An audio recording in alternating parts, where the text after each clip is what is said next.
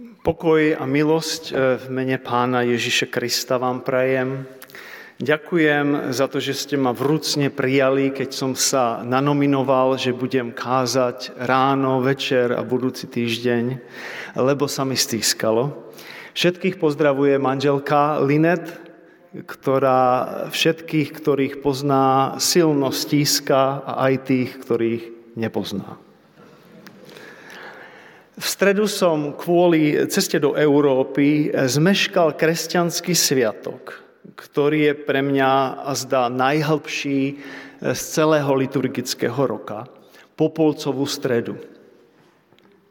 Rituál, v ktorom počujeme krédo o našej smrteľnosti, prach si a v prach sa obrátiš, a jediný deň, v ktorom doslova naplňujeme slová Krista, aby sme niesli svoj kríž. Týmito symbolickými dverami vstupujeme do pôstneho obdobia, ktoré by malo byť charakterizované určitým odriekaním, lebo bez odriekania nie je skutočnej plnosti.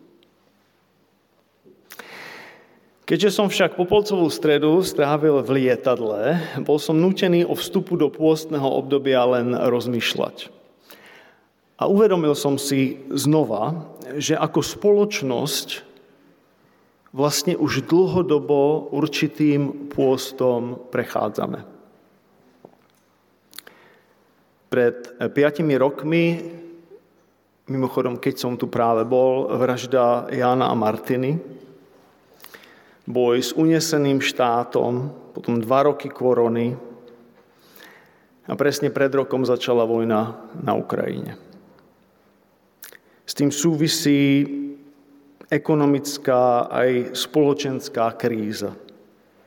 Do istej miery teda všetci žijeme s obmedzeniami, s odriekaním, s neistotou.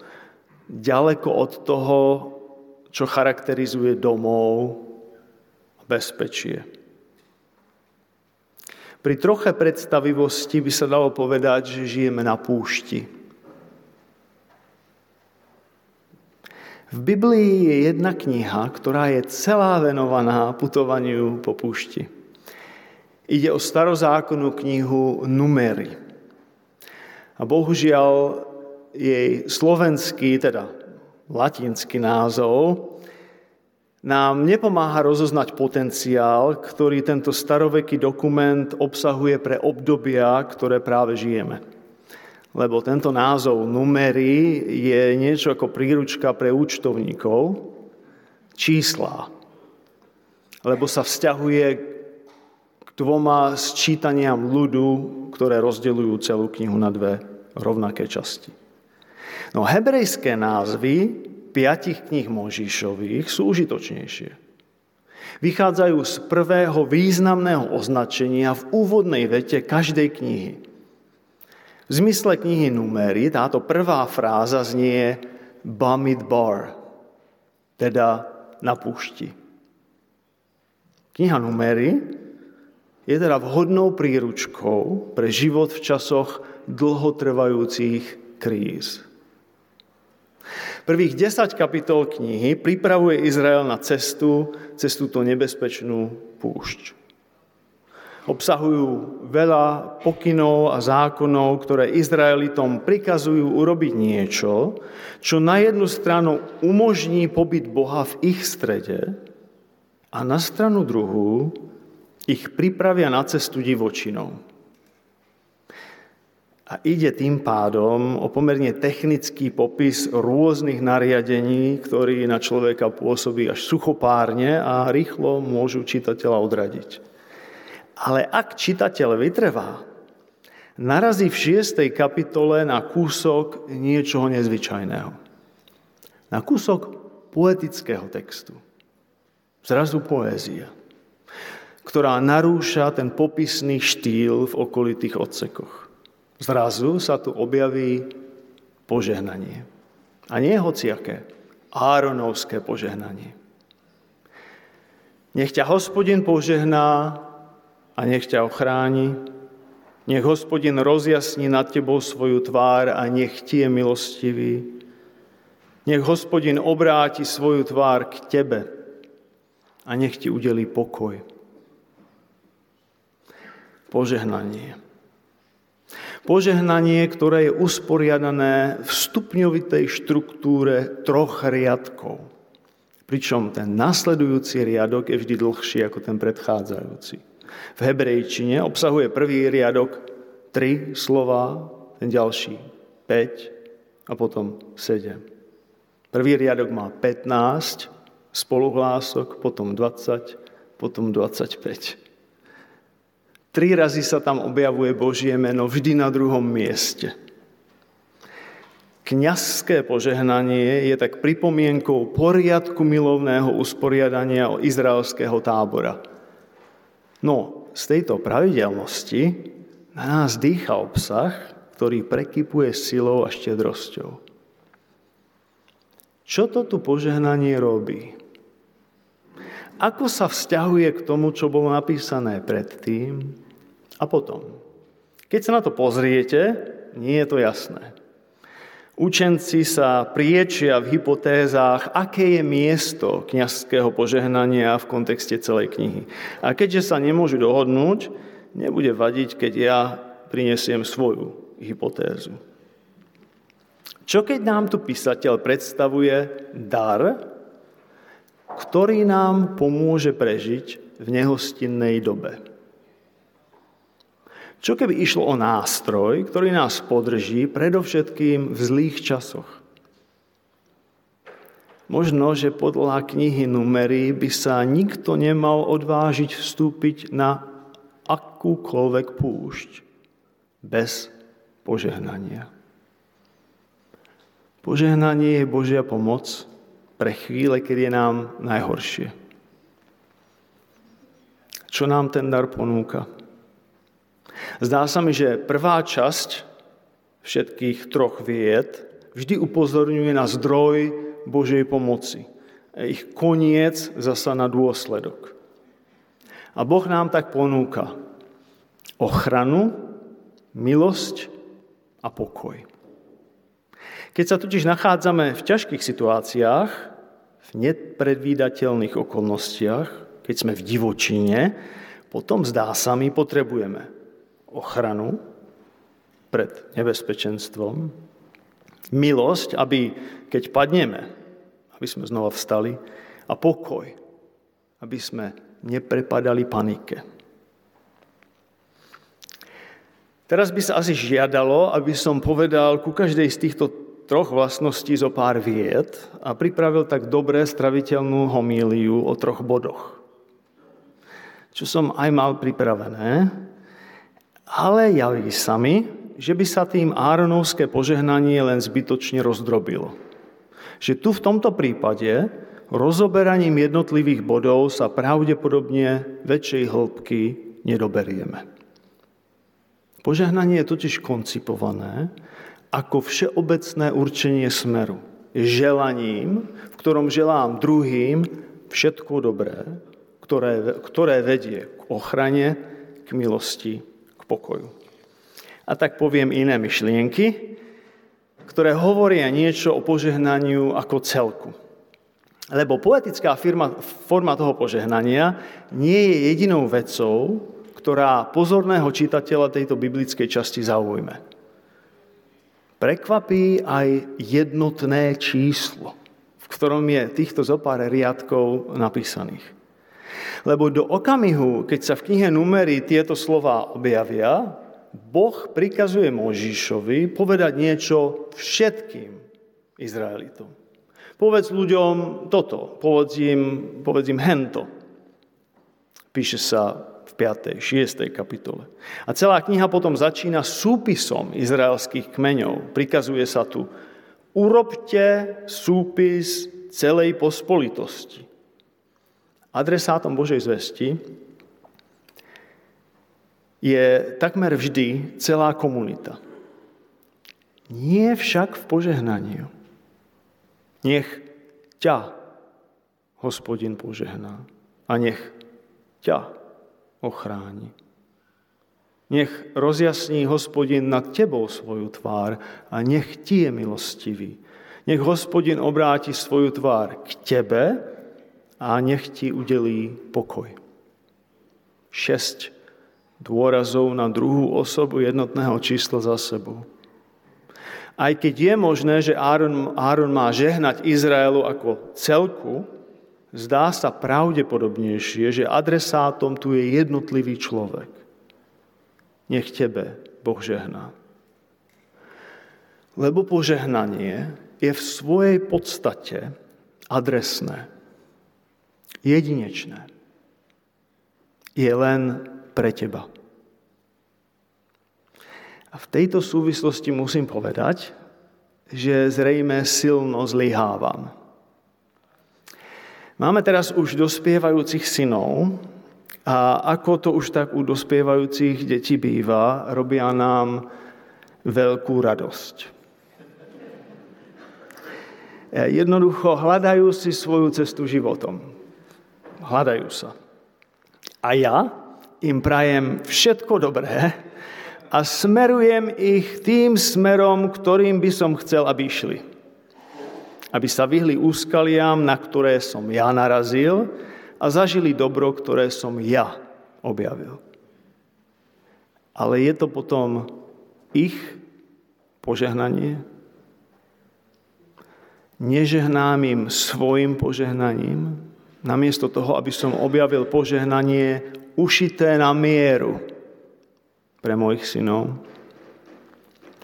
Ak sa nemýlim, existuje v starej zmluve len jeden príbeh, v ktorom kňaz žehná inému človeku. Tu máme napísané, čo má povedať. Ale keď príde na príbeh, počujeme niečo iné. V prvej kapitole prvej knihy Samuelovej kňaz Eli žehná žene menom Anna, ktorá vylieva pred Bohom svoje srdce, lebo nemôže mať deti aj keď Eli najskôr zamieňa plačujúcu Anu za opitú ženu a vonkoncom nie je žiadna dobrá postava, tak dostáva svojej kňazskej povinnosti a Anie žehná. Ale nie ide o žiadne všeobecné požehnanie, lebo chápe, že musí byť jedinečné. Hovorí, choď v pokoji. Boh Izraela nech splní tvoju prozbu, s ktorou si sa na neho obrátila.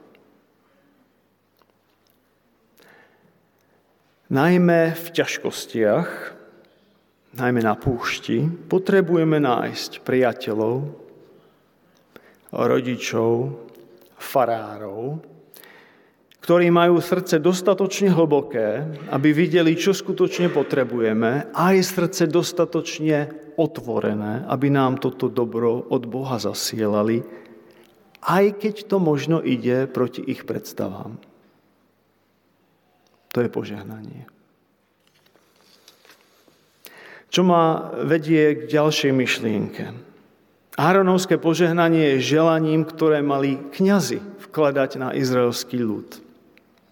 Rola farárov, kazateľov aj kňazov je nezastupiteľná. Sprostredkovávajú do určitej miery vzťah medzi Bohom a človekom. Avšak ani oni nie sú žiadni kúzelníci požehnanie vyčarovať nedokážu. Lebo ako poznamenúva záver požehnania, takto nech kladú na Izraelitov moje meno a ja im požehnám. Farári len kladú Božie meno na ľudí. Žehná len hospodin požehnaniu teda môžeme zabrániť, ale nemôžeme ho plne darovať. V tejto súvislosti by som rád spomenul zaujímavú štúdiu o náboženskom prežívaní v Českej republike, ktorú dal dokopy kolektív vedeckých pracovníkov z Palackého univerzity v Olomouci. Vyšla po anglicky v jednom odbornom časopise s prístojným a hravým názvom Check out the atheists, čo je slovná hra so slovami ateisti, za ktorých sú Česi typicky považovaní, a check out, teda pozri sa alebo preskúmaj tých Čechov ateistov. Takže preskúmali Čechov ateistov. Ich výskum, ktorý sa hlboko sústredil na 1800 ľudí, prináša veľa zaujímavých postrehov ohľadom prežívania náboženstva, viery a Boha v krajine, v ktorej sa v európskom kontexte najmenej ľudí eh, hlási ku kresťanskej viere. Aký to nie je úplne pravda, Estonsko je na tom podobne. Táto štúdia, tak ako veľa iných, vyvracia milné tvrdenie, že Česi sú národom neveriacich, že sú len ateisti. Ukazuje napríklad, že vo veľa veciach nie je až tak veľký rozdiel medzi ľuďmi viery a ľuďmi neveriacimi. Avšak minimálne v jednej téme sa obidve strany rozišli. Išlo o popis a obraz Boha. Prieskum sa pýtal, kto je Boh podľa vás? A dal ľuďom na výber z pozitívnych vlastností, ako Boh je milujúci, odpúšťajúci, všade prítomný. A tiež negatívnych vlastností, ako prísny, nevypočítateľný alebo trestajúci.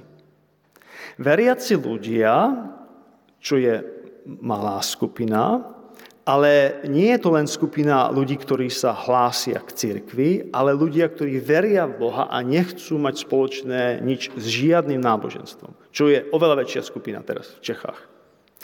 Títo ľudia zaznamenali aj negatívne vlastnosti, ale oveľa viac pozitívnych vlastností. Boh je podľa nich milujúci napríklad. U neveriacich a presvedčených ateistov vyhrali negatívne vlastnosti. A to odpovedali samozrejme na otázku, v akého Boha myslíte, že veria veriaci. Podľa neveriacich ľudí, veriaci veria v Boha vzdialeného, hnevivého. Čo ma vedie k otázke. Ako môžeme my, veriaci ľudia, zjaviť Boha tým, ktorí v Boha neveria. Ako môžu sekulárni ľudia Boha zazrieť?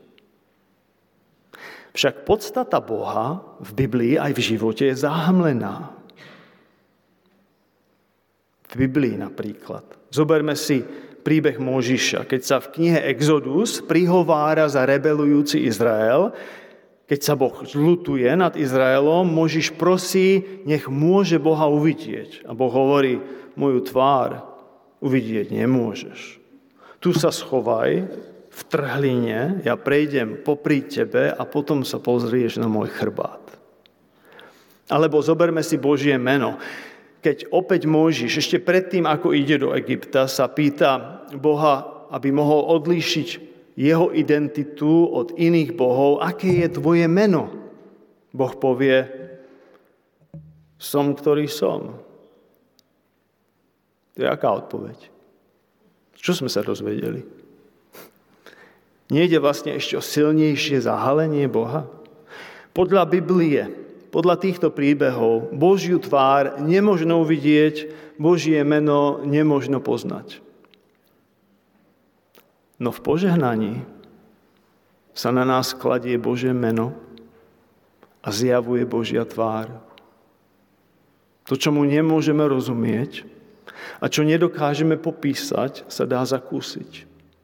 V obyčajnom požehnaní, v dobroprajnosti, v želaní dobra druhým ľuďom. A to nie ide o hociaké zjavenie, hociaké zjavenie Božej tváre, ale o pohľad na rozžiarenú Božiu tvár. Sme teraz z Linet vo veku, kedy sa už nostalgicky pozeráme na dobu, keď sme mali malé deti. A tak sa častejšie ponúkame našim mladším priateľom, že im povarujeme ich deti. Raz sme takto jeden večer strážili jednoročného chlapca, ktorý byl úplne zlatý, milý, pokojný celý večer. No keď sa napokon objavila jeho mana, mama, jeho tvár sa úplne rozžiarila. Zrazu to bol iný, bol iný chlapec. A samozrejme aj tvár jeho mamy. Bolo nám jasné, že mu s nami bolo dobré, no vzťah s mamou to je niečo úplne iné. To je na úplne inej rovine. Pozoruhodne, vzťah s Bohom na úplne inej rovine si máme želať navzájom. K tomu vyzýva Áronovské požehnanie. Nech sa milosťou, láskou, pokojou nad tebou rozjasní Božia tvár. Avšak sme takto voči druhým ľuďom dobroprajní? Nemyslia si náhodou neveriaci ľudia, že Boh je prísny, nespravodlivý a vzdialený, lebo my, církev, sme prísni, nespravodliví a ľuďom vzdialení.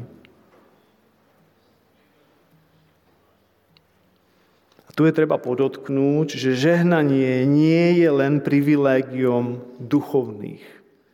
Už stará židovská tradícia túto rolu vztiahla na otcov rodín, ktorí žehnajú o sabatu, svojim deťom. Pravoverný žid potom vyslovuje požehnanie každé ráno a každý večer. Záver 12. kapitoly listu Rimanom zasa vedie k dobroprajnosti voči všetkým.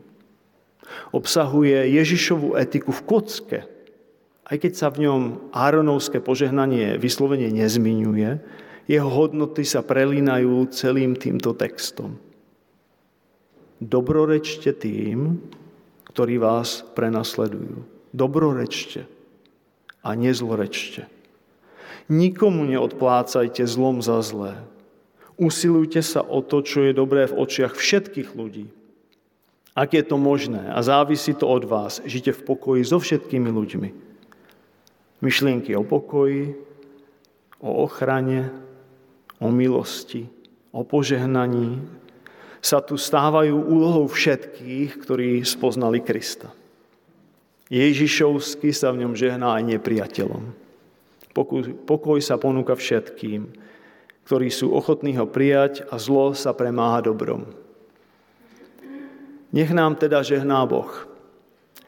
Trikrát zmiňovaný v kňazskom požehnaní, Boh, ktorý sa časom zjavil ako Boh Otec, Boh Syn aj Duch Svetý aby sme aj my dobro želali ľuďom okolo nás. Tak ako hovoril anglosaský biskup Ethelwald z Winchesteru v 10. storočí. Nech nás Boh Otec požehná. Nech sa o nás Kristus postará. Nech nám Duch Svetý daruje svetlo po všetky dni nášho života. Nech je Pán našim ochráncom, aj, aj strážcom tela, i duše, teraz i navždy, na veky vekov. Amen.